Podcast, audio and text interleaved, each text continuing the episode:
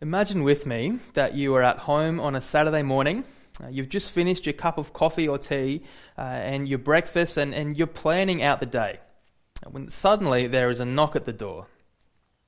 You wander down the house to the front door.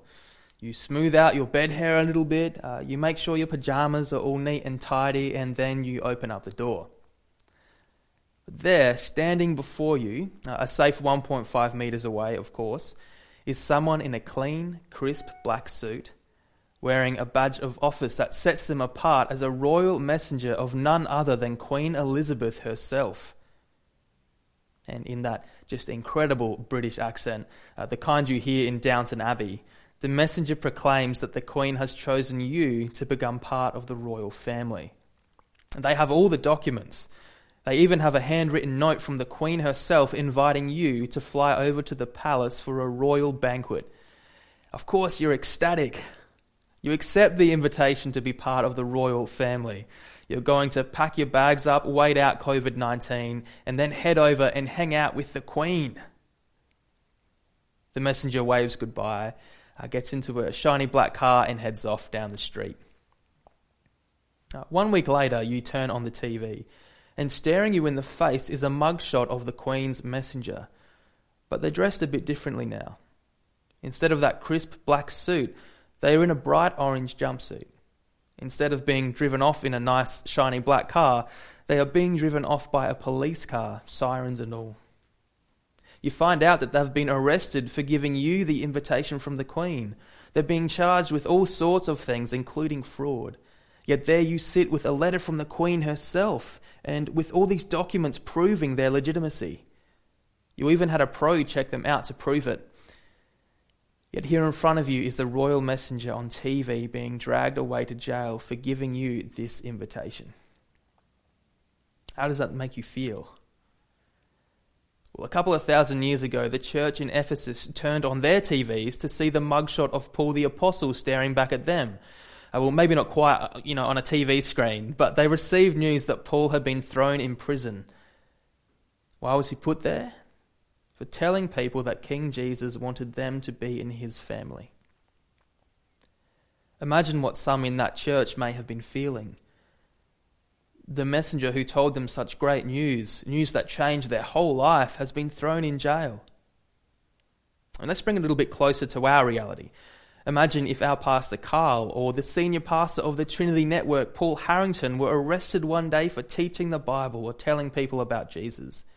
How would you feel? For the church in Ephesus, Paul imagines that they may be feeling pretty discouraged. They may be wondering, why has this happened? They may be doubting and thinking uh, that, that they might think that the Romans have stopped the spread of the gospel, that they've beaten God. They may have thought that some other forces of evil, you know, outside the world were winning some kind of cosmic war.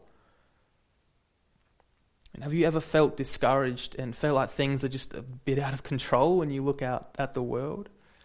Have you ever turned on the TV to, to hear someone making fun of Jesus or making fun of Christianity?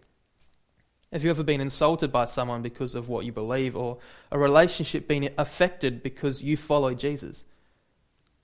Scrolling through social media, uh, there are so many comments and articles that pop up ridiculing Jesus and Christians as well for having a different view to society. And it's also impossible not to hear of the terrible persecution of our brothers and sisters overseas for following Jesus. It's hard sometimes not to feel discouraged as Christians and to feel like things are just out of control. Well, in Ephesians 3, verse 13, Paul writes to the church in Ephesus that he doesn't want them to feel discouraged, even though he has been put in jail for telling people the gospel. Paul doesn't want them to feel this way because in Jesus, God's eternal purposes have been met. And there is absolutely no stopping what God has set in motion. Uh, there are two parts to Ephesians chapter 3 which kind of cap off the first half of the letter to the Ephesians. Verse 1 sparks off a bit of a tangent. It seems like Paul is about to pray, but then he stops. Uh, the reason being is that in verses 2 to 13, Paul wants to reveal why he doesn't want the church to be discouraged because of what he's going through. And then he goes back to his prayer in verses 14 to 21, and reveals what he does want for the church and what his great prayer for them is. In the notes section, you'll see an outline for the talk today. Uh, we're at point one now why Paul doesn't want them to be discouraged. Why Paul doesn't want them to be discouraged? Well, firstly, in verses 2 to 6, because of the mystery that has been revealed. Now, I don't know how you think about mysteries, uh, but my mind automatically goes to Scooby Doo. It's a cartoon I used to watch when I was younger about a group of four people and a talking dog, Scooby Doo, who call themselves Mystery Incorporated. Their job is basically to uncover scary mysteries and to stop bad people from taking over the world. The show usually ends uh, by the bad guy being caught and by their mask being taken off, by the mystery being revealed. And it ends with them always exclaiming, I would have gotten away with it too if it weren't for you meddling kids. Well, in Ephesians 3, the mystery that Paul is talking about isn't something that he's trying to uncover or discover for the first time. It's not a mystery to demask. It's not something hidden and dark or mysterious. It's something that has been given to him by God to share with others. And it's actually something Paul has already spoken about. See, this mystery is to do with the unification of God's people in Jesus Christ. In chapter 1, we find out that this mystery is to do with bringing unity to everything under Christ. And in 2, that it is seen in the Jews and Gentiles being made into one new humanity through what Jesus has accomplished on the cross. We are told in chapter 2 that we were totally lost in our sin before Jesus came, that we were dead in sin. But we're told that we have salvation from sin in Jesus, that we're saved by grace through faith in Him and not by anything we can do and that it's those with this faith in Jesus who are part of a new humanity that is made up of both Jews and Gentiles, God's people. This mystery is further outlined in Ephesians 3, where Paul writes in verse 6 This mystery is that through the gospel the Gentiles are heirs together with Israel, members together of one body, and sharers together in the promise in Christ Jesus. My brother and I used to jokingly argue about who was our mum's favourite son. I'd say, I'm the favorite. And then my brother would say, No, I'm the favorite. That was until mum sent a message to our friend Davo telling him that he was the favorite. And now he's joined in the fight. He even snuck into mum and dad's house and replaced my older brother's wedding photos with his own and put his, his face all over our fridge instead of mine and my brother's. But there is always that one line that a mum will say to her kids, isn't there? No, I, I love you all. I have no favourites. You're all equals here. Neither Jew nor Gentile can claim the title from God of favourite son, because the mystery of the gospel says that those who put their trust in Jesus become co heirs, co members, and co sharers. That means that they are all equally part of God's new people, loved by Him. So, firstly, we are co heirs. This means that those who trust in Christ can call themselves God's children. We're not just an acquaintance or a friend or a close relative, we are children of God. We get to call God our Father, knowing that He loves us as His children. Secondly, we are co members of the same body. In Ephesians chapter 1 and 4, Paul calls this Christ's body, meaning the church. So we are not just cast adrift as individuals, we are part of Christ's body together being made from Ephesians chapter 2 into a dwelling place for his spirit. And thirdly, we are co sharers in the promise in Christ. Throughout the Old Testament, starting with Genesis 12, God promises that his people will one day be with him in his kingdom, with his king, sharing in his blessings forever. And this promise is one that those who trust in Christ receive. It's a promise that is fulfilled in Christ and that we get to look forward to an eternity with our beloved Saviour, enjoying the blessings of our God in a new creation. When we feel discouraged by what goes on around us and by what we see, Paul says, Remember that you are a child of God, part of a whole, who gets to share in the eternal blessings of Christ. Even though things may look bleak now, this is the reality of who you are if you trust in Jesus. Don't be discouraged because the mystery has been revealed.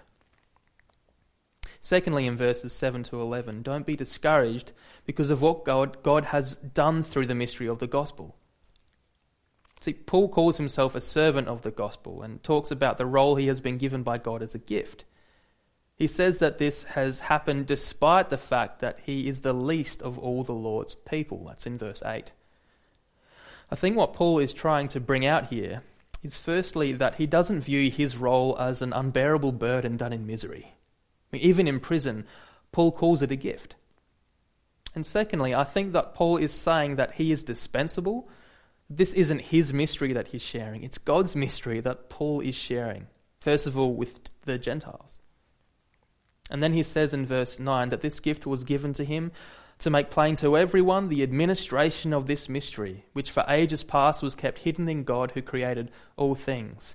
Uh, in other words, this mystery isn't a surprise to God. Rather, it's something that God kept hidden in the past and is now revealing. It isn't something that just, that just happened at the spur of the moment. It's something God has orchestrated. The purpose for this is seen in verse 10. Paul writes, His intent was that now, through the church, the manifold wisdom of God should be made known to the rulers and authorities in the heavenly realms, according to his eternal purpose that he accomplished in Christ Jesus our Lord. The rulers and authorities being referred to, I think, are the same as in chapter 1, verse 21, who Jesus is seated above at the right hand of the Father. And in chapter 6, verse 12, uh, who are the powers of this dark world and the spiritual forces of evil in the heavenly realms, uh, created beings who have rebelled against God, forces that oppose Him. Uh, I don't know if you've ever flown over a city anywhere uh, and seen the lights at a sports arena below you or at a concert lighting up the sky. That's what Paul says the church is that the existence of the church is a show of laser beams, loud music, and big lights that calls the attention of the universe, of all the rulers and authorities in the heavens, to a God who, in his great wisdom, has been at work throughout all eternity in different ways to bring about his one purpose through Jesus. His eternal purpose to bring unity under Christ, and he has accomplished it. There is no war where God is battling away. He isn't using this mystery as a kind of surprise attack on an enemy. God, the creator of all, has accomplished what he has always been planning to make for himself one new people united under Christ. And how amazing is it for us to enjoy this reality today? Even though something like COVID 19 is happening, God, in his manifold wisdom, has made it possible for us to still meet like this through a screen as God's people united under his Son. When you feel discouraged by what is going on around you, be reminded that God has accomplished already what he set out to do in Jesus Christ. Paul knows that his imprisonment cannot stop that. And we too, when we feel ridiculed or mocked, or when we hear Jesus' name being thrown in the mud, when we see the persecution of our brothers and sisters in Christ, we can know with certainty that this will not stop the accomplished work of Jesus on our behalf the existence of God's people is a blazing light that declares that to the universe. Not because there is anything special about us. Remember, we're saved by grace. It's because of what it means that we can call ourselves God's children, co heirs, co members, co sharers. God's wisdom revealed. Paul doesn't want the church in Ephesus to be discouraged because of what God has brought about through the gospel. In verse 12, we see finally the last reason why the church in Ephesus and us need not be discouraged. Paul says, Don't be discouraged because we have access to the Father through Jesus Christ. It's in verse 12. He says that in Jesus and through faith in him, we may approach God with freedom and confidence. See, we could never approach God on our own terms and through our own power. Through faith in Christ, though, believing in him, Paul says that we can approach God with freedom and confidence, with boldness. The God who created the whole universe, who sits above all other heavenly authority or ruler, who is eternal, who we had rejected because of sin, but who made us alive with Christ because of his love for us, this God we can approach through faith in Christ. We can call him our Father and enjoy a relationship with him as his children.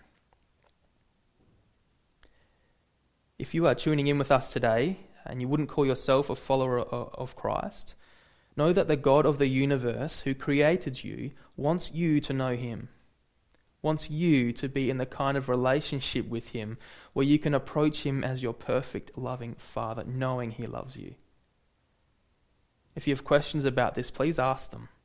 So, would love to think through uh, with you what it means to have a relationship with God through Jesus. The Ephesians might have been worried that they would lose access to Paul because of his imprisonment their access to the gospel, maybe. They, they might not be able to hear from the person who helped establish their church. But Paul is saying, uh, forget that. You have direct access to God through Christ. When you feel discouraged by what is going on around you, know that there is nothing you cannot bring to God. Know that you have full access to the Father and He hears you that we can cry out to Him in frustration, pain, anger, when we look around and begin to doubt or begin um, to, to be sad. We, we have full access to a Father who's done everything to make us His. So Paul says, don't be discouraged. Firstly, because of the mystery that God has given. Secondly, because of what the mystery reveals about God. And thirdly, because of the access we have to our Father. Paul doesn't want them to be discouraged. Rather, what he wants for the church is outlined in verses 14 to 21. Now, remember, Paul, uh, the royal messenger, is in prison. And what does he think is the best thing for the church? He doesn't say, for this reason, come and rescue me so I can be with you. No, Paul prays that God would be with them. This is ultimately what Paul wants for the church for God to be with them, not Paul to be with them part two, what Paul wants for the church. Firstly, that Christ may dwell in their hearts. Paul writes from verse 16 I pray that out of his glorious riches he may strengthen you with power through his Spirit in your inner being, so that Christ may dwell in your hearts through faith. But it's a strange prayer, isn't it? What does it mean for our inner being to be transformed and for Christ to dwell in our hearts through faith? What I think Paul means by this is that he is praying that the evidence of Christ being in us by the Holy Spirit will become more and more clear. There will be evidence to those around us. I heard an example of this from someone recently that I found pretty helpful. The idea being expressed here is of Christ making his home in our hearts, of dwelling in us. When I moved out of home for the first time, I moved into a share house. Uh, everything was new and different, a little bit messy at points, uh, and it, it, but it just wasn't my space, even though I was living there. I could tell this because a close friend of mine who had been living in the room before me, uh, he was working in the fashion industry at that time, and every now and again I would be walking across the carpet in my room, I'd put my foot down, and I'd feel a little pin just sticking up into the bottom of my foot. I was there, but the evidence that it was my house and not my friend's wasn't completely there yet. But over time, it became more evident that I lived there. Guitar cases appeared around the house. My toothbrush was in the bathroom. My dirty laundry was sitting unwashed next to the washing machine. Uh, the fridge was stacked with steak and schnitzel. I remember this was the first house I moved into after being with mum and dad. Uh, it became more and more evident that it was me occupying that house. Well, here, Paul's prayer is that the Spirit would transform us more and more inwardly, that Christ might, might more evidently be seen as the homeowner of our hearts, that we would become more and more like Him. This week, as I've been spending more time in this part of the Bible, I, I think the prayer that Jesus would dwell in my heart is one that I definitely need to be praying more, more for myself, more for others, and doing so often. In Bible study on Wednesday, while we were looking at the passage, someone made the great observation, I think, that it's easy for us to think that we can work on ourselves in this way uh, without Jesus. That, but we might do all the right things in terms of how we live, how we're seeking to live our lives, but ultimately, uh, we can't change our hearts without the Holy Spirit. We can't mature as Christians and become more like Jesus without Him making it possible so, this is a great prayer for all of us to be praying together as a church. And for yourself, maybe ask the question as well what are the things that actually turn my heart away from Christ instead of to Him? Ask God to help you figure out what that may be and to help you keep your heart set on Him. The second thing that Paul prays for is to do with being full. Uh, Paul's prayer for the Ephesians uh, is that they might understand how big Christ's love is, that they may be filled by the fullness of God. Paul writes uh, in the second part of 17 to 19, he says, I pray that you, being rooted and established in love, may have power, together with all the Lord's holy people, to grasp how wide and long and high and deep is the love of Christ, and to know this love that surpasses knowledge, that you may be filled to the, uh, to the measure of the fullness of God. Already in Ephesians, this love is mentioned. Uh, firstly, in that we have been chosen through Jesus Christ to be adopted to sonship, to receive all the blessings this entails out of God's love for us. That's chapter 1, verse 4 to 5. And that we who were once dead in transgressions and sins have been made alive in Christ, chapter 2, verse 4 to 5, because of God's love for us. That's what it means to be rooted and established in love. Out of God's great love for us, we have been saved and called to be his children. The idea here is of a tree that has grown out of the love of God and that has deep roots in that love. The image being painted by Paul is of love being a characteristic, or the characterizing feature of the church. A church that's rooted and established in love. Uh, Paul wants us to uh, continue also to grasp how enormous Christ's love is. Uh, it is love that surpasses knowledge. It's impossible to comprehend fully how great this love is of Christ. But Paul wants us to continue learning about it and seeing this love in all its vastness to grasp how wide and long and high and deep this love really is. The reason Paul prays this is that we may be filled with the measure of all the fullness of God. Now, this seems pretty strange, doesn't it? In 1 verse 22, Paul talks about the church as the body of Christ and as the fullness of him who fills everything in every way. Yet here in 319, there is still room to be filled to the measure of all the fullness of God. See, what I think Paul is really praying here is that by understanding more and more the enormity of the love of Christ, that the church would take on the attributes of God and become more and more like him. It's a prayer for us as a church as well that we would together continue to grow in our understanding of the vastness of Christ's love and that this would shape us and change us. To be a church that replicates more and more this love of Christ to those around us. Paul finishes off the first half of the letter uh, with these verses of praise for God.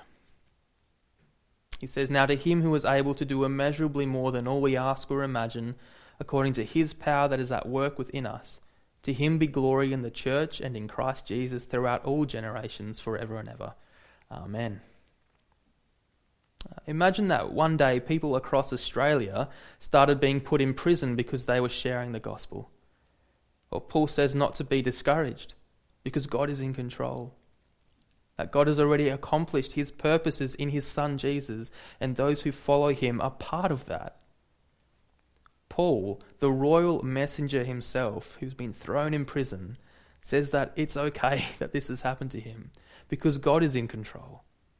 What counts is that God is with his people, not Paul. That God is transforming us and working through us to accomplish his purposes.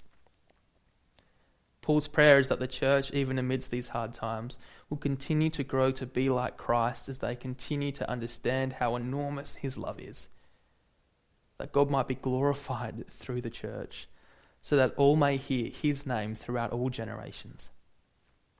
This week, why not pray the prayer of Ephesians chapter 3, verse 14 to 21 with each other? Ask that God would continue to shape us into the likeness of his Son, Jesus, that we might bring glory to his name everywhere. I'm going to pray that now. Would you pray it with me?